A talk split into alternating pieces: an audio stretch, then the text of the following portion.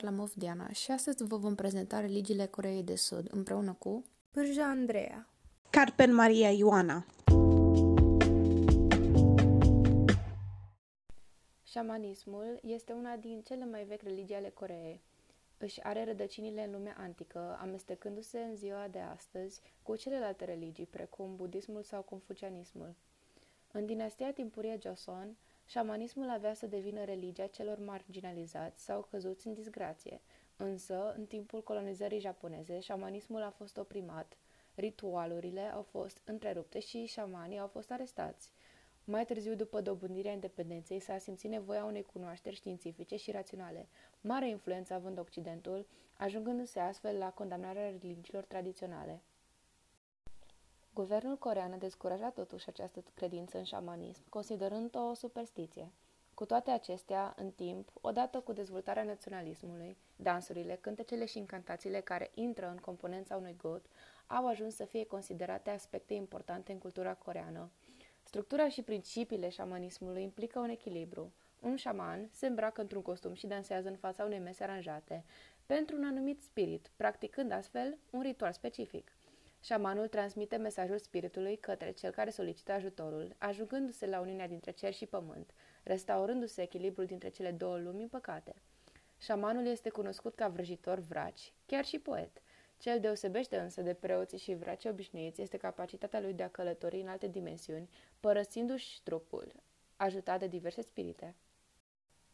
În Corea de Sud, din zilele noastre, cel mai folosit termen pentru a defini acest șaman este motang – Femeia șaman care ocupă o poziție foarte importantă în rândul credincioșilor și termenul cunoscut pentru a defini bărbatul șaman este Pansu, importanța lui fiind una de mic calibru.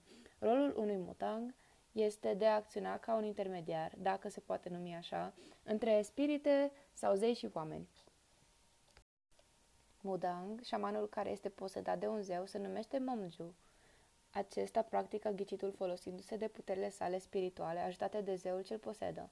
Se realizează un ritual prin dans și muzică. O subcategorie a acestui tip se numește Sonmudang sau Posal, care se presupune a avea o anumită putere în timpul experienței spirituale, însă nu are dreptul să practice un gut ortodox. De obicei, șamanii care fac parte din această subcategorie sunt bărbați. Gâtul este un rit șamanic prin care mundagul în cauză oferă un sacrificiu spiritelor. Prin intermediul muzicii și al dansului, șamanul imploră spiritele să intervină în norocul și bunăstarea oamenilor care cer ajutorul. În mod obișnuit, șamanul îmbracă o ținută foarte colorată și vorbește în transă.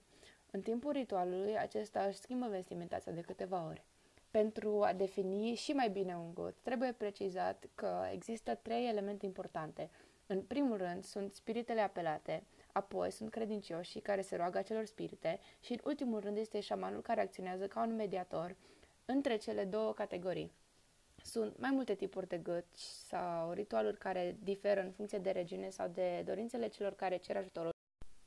Începând din anii 70, ritualuri care până atunci au fost ferite de ochii publicului larg, acum ies la iveală, iar tot mai mulți oameni participă la ceremoniale de binecuvântare sau alungarea spiritelor rele. Multe aspecte ale ritualului religios șamanic au fost declarate moșteniri culturale prețioase, care trebuie conservate și transmise generațiilor viitoare. Coreea urmează tradiția est-asiatică de a adopta mai multe religii decât de a urma o singură credință. Perspectivele religioase nu au fost condiționate de o singură religie, ci de o serie de convingeri și principii adoptate din țările vecine. Cea mai veche formă de viață religioasă din Corea, datând chiar din timpuri preistorice, este credința conform căreia lumea este locuită de spirite. Există o clasificare destul de rudimentară a milioanelor de zei, spirite, fantome, de la zei general care domnesc pe diverse trepte ale raiului, până la spiritele munților, zei care locuiesc în copaci, peșteri sacre, stâlpi din piatră, spirite ale pământului, zei protectori ai căspătorilor și satelor și spiritelor celor care au avut o moarte violentă. Se crede că aceste spirite au puterea de a influența și a schimba destinul celor vii. Șamanii, majoritatea femei, sunt aleși pentru a media între lumea spiritelor și a oamenilor. O știre cunoscută în care șamanismul și folosirea unui șaman a creat probleme și a adus neîncrederea poporului a fost momentul în care fosta președintă a Coreei de Sud a fost descoperită după ce a folosit un șaman pentru a lua decizii politice care au cauzat mari pierderi. Într-un interviu cu Giuseppe Rositano, un american care locuia în Jeju de aproape un deceniu, acesta a menționat motivul pentru care a devenit interesat de șamanismul coreenilor de pe insula Jeju. A vorbit despre existența a două culturi care trăiesc pe insulă, generația tânără și cea bătrână. Două generații care vorbesc limbi diferite și practică religii diferite. El crede că generația tânără de pe Jeju și majoritatea celor din Corea de Sud au fost influențați de mișcările politice din anii 1980. Mișcarea The New Village din anii 1980 a proclamat ca sudcoreenii să adopte un mod de viață modern. În timp ce țara a prosperat, multe religii au fost forțate să renunțe la tradiții și propria lor identitate unică. Tineretul insulei Jeju și-a pierdut cultura în aproximativ totalitate, chiar dacă generația bătrână încă practică religia lor nativă. Există o mișcare prin care se aduce interes în cultura locală și apare să crească în timp.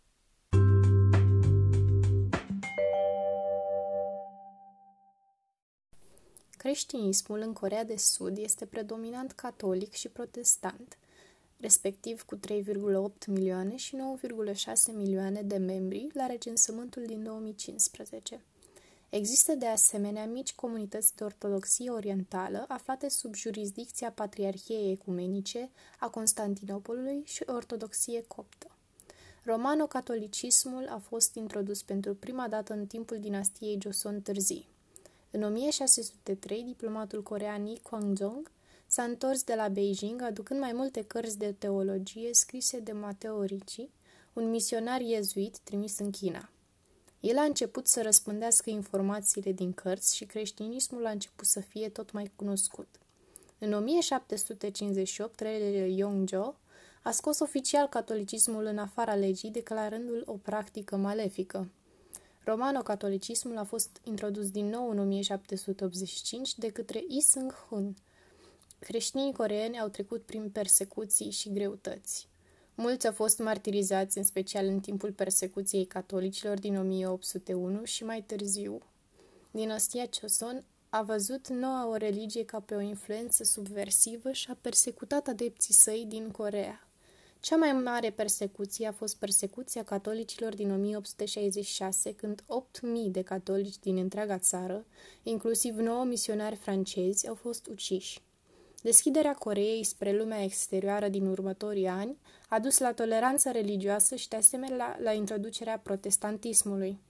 Primul misionar presbiterian în Corea, Horace Newton Allen, a sosit în 1884 și a rămas până în 1890. În acest timp, el a fost urmat de mulți oameni. Până în 1945, când 2% din populația Coreei era creștină, creșterea numărului de creștini a avut loc treptat. A urmat o creștere rapidă. În 1991, 18,4% din populație fiind protestantă, iar 6,7% din populație fiind catolică. Membrii Bisericii Catolice au crescut cu 70% în ultimii 10 ani.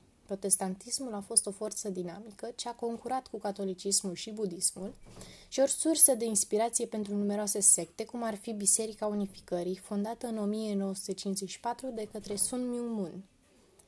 Influența asupra educației a fost decisivă, deoarece creștinii au înființat 239 de școli și 40 de universități, inclusiv 3 dintre cele 5 universități de top din țară. Chang Sung-man susține că, din 1945, protestantismul a fost văzut de coreeni și ca religia clasei de mijloc, tinerilor, intelectualilor, orășenilor și modernizatorilor, esențială în cadrul modernizării Coreei de Sud după modelul Statelor Unite – în ultimii ani, creșterea protestantismului a încetinit însă, probabil din cauza scandalurilor în care sunt implicați liderii bisericii și conflictele între diferitele secte, precum și atitudinii unora față de lucrările misionare ultrazeloase. În 2014, aproximativ 30% din sud-coreeni s-au declarat creștini. Odată cu împărțirea Coreei în două state în 1945, nordul comunist și sudul anticomunist, Majoritatea populației creștine coreene, care fusese până atunci în jumătatea de nord a peninsulei, a fugit în Corea de Sud. Creștinii care s-au stabilit în sud au fost mai mult de un milion. Cheondoiștii, care erau concentrați în nord ca creștinii, au rămas acolo după partiție, iar Corea de Sud are acum doar câteva mii de cheondoiști. Așa numita mișcare de înfrângere a închinării la zei, promovată de guvernele Coreei de Sud în anii 1970 și 1980, a interzis cultele indigene și a șters aproape toate altarele tradiționale ale religiei de rudenie confuciană. Acest lucru a fost deosebit de dur sub conducerea lui Pak Chung-hee, care era budist. Această măsură, combinată cu schimbările sociale rapide din aceeași perioadă, a favorizat o renaștere rapidă a budismului corean și creșterea bisericilor creștine într-o tendință de înregistrare ca membri ai religiilor organizate. Numărul templelor budiste a crescut de la 2306 în 1962 la 11.561 în 1997. Bisericile protestante au crescut de la 6.785 la 58.046, iar Biserica Catolică avea 313 biserici în 1965 și 1366 în 2005. Budismul câștigat avea 131 de temple în 1969 și 418 în 1997. Statisticile din recensământ arată că proporția populației sudcoreene care se autoidentifică ca budistă a crescut de la 2,6% la 22,8%, în timp ce proporția creștinilor a crescut de la 5% la 29,2%. Cu toate acestea, ambele religii au arătat un declin între anii 2005 și 2015, budismul scăzând brusc în influență la 15,5%, iar creștinismul la 27,6%. Din anii 1980 și 1990 au existat acte de ostilitate comise de protestanți împotriva budiștilor și adepților religiilor tradiționale din Corea de Sud.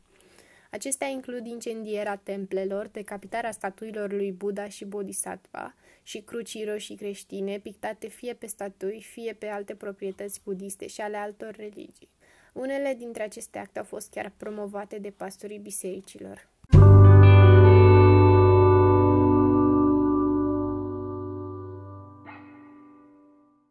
Budismul este o fuziune complexă a religiei și filozofiei, un fenomen specific Asiei ce cuprinde variate tradiții, curente de gândire și practici, care au luat naștere în India, dar care, surprinzător, au înflorit în Asia de Est, necunoscând faima în țara de origine, fiind în schimb înghițite de celelalte religii și tradiții native indiene.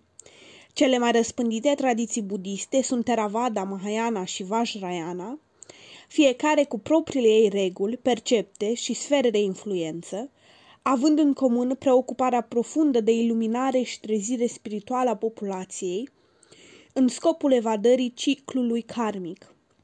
Fără îndoială însă, cea mai neînțeleasă și bastardizată, atât în opinia generală publică cât și în rândul academicilor, este Vajrayana, care, deși prezent atât în Tibet, China, Japonia și Corea, rămâne un simbol asociat aproape exclusiv Tibetului. Vajrayana este ramura ezoterică a budismului, cunoscută și sub numele de budism tantric, care propune o cale rapidă, fulgerătoare, așa cum sugerează și numele de Vajrayana, spre iluminare și scăpare din samsara, ce poate fi atinsă în această viață, spre deosebire de căile îndelungate propuse de celelalte tradiții, în urma cărora iluminarea poate fi posibilă abia după parcurgerea mai multor încarnări. Budismul tantric este adeseori acuzat ca fiind o tradiție vulgară care s-a distanțat prea tare de budismul original să poată fi considerată ca o formă autentică a acestuia. Aceste neînțelegeri au luat naștere din cauza numărului redus de tantre traduse în limbi europene, limbajului ezoteric și codat, nevoie inițieri în practică de către un guru și din cauza unei interpretări superficiale a tradițiilor tantrice de către academici occidentali. Una dintre caracteristicile specifice și definitorii ale budismului tantric este poziția centrală ocupată de mantre, fapt sugerat și de numele sub care mai este cunoscută tradiția. Mantrayana și Tantrayana, cea din urmă aducând omagiu corpului de scripturi specifice tradiției. Compuse dintr-un grup de sunete, fără a avea o traducere exactă, mantrele sunt înțelese ca fiind sunete sacre asociate unor entități divine budiste, care ajută în procesul iluminării. Adeseori sunt acompaniate de mandale care oferă un suport vizual menite să ne arate cine suntem noi cu adevărat înăuntrul nostru, cu ajutorul forțelor divine și cosmice. Yoga tantrică sau yoga sexuală este un aspect controversat al tradiției Vajrayana, fiind o fuziune a energiei spirituale feminine și masculine, regăsită de asemenea în reprezentările diferiților Buddha și Bodhisattva, care sunt imaginați ca fiind perpetu într-o îmbrățișare cu consoartele lor în absolută armonie. Alt aspect controversat este consumarea de substanțe impure, precum urina, alcoolul și carnea, în scopul atingerii de stări de conștiință alterată. Aceste practici însă nu există doar de dragul eludării regulilor etice rigide ale budismului, ci au fiecare un rol specific, fiind o unealtă în atingerea scopului final, iluminarea. Ele sunt întotdeauna însoțite de reguli clare și complexe, fiind practicate sub îndrumarea unui guru. Budismul tantric propune o reevaluare a rolului corpului uman în practicile budiste, văzându-l ca pe o unealtă prin intermediul căreia putem experimenta exaltarea adusă de atingerea iluminării și fără de care acest lucru nu ar fi posibil. Aceste practici sunt dovadă a gândirii non-dualiste specifice budismului tantric, unde lumea nu poate fi definită și constrânsă de rigiditatea conceptului de pur și impur. Percepția populară vulgarizată a budismului tantric este dovada efectului devastator pe care prejudecățile și narativa exclusiv creștină și vestică îl au asupra tradițiilor și religiilor, care deviază câtuși de puțin de la norma impusă de imperialitatea occidentală de-a lungul istoriei. Budismul tantric, de asemenea, cunoaște o exaltare a rolului femeii în practică. Armonia dintre energia feminină și masculină este subliniată în repetate rânduri, iar zeițele budiste feminine sunt multe. Ele au puterea de a releva misterele interioare, de a îndruma și de a calma haosul interior. Rolul lor este unul important, indispensabil parcurgerii drumului spre iluminare.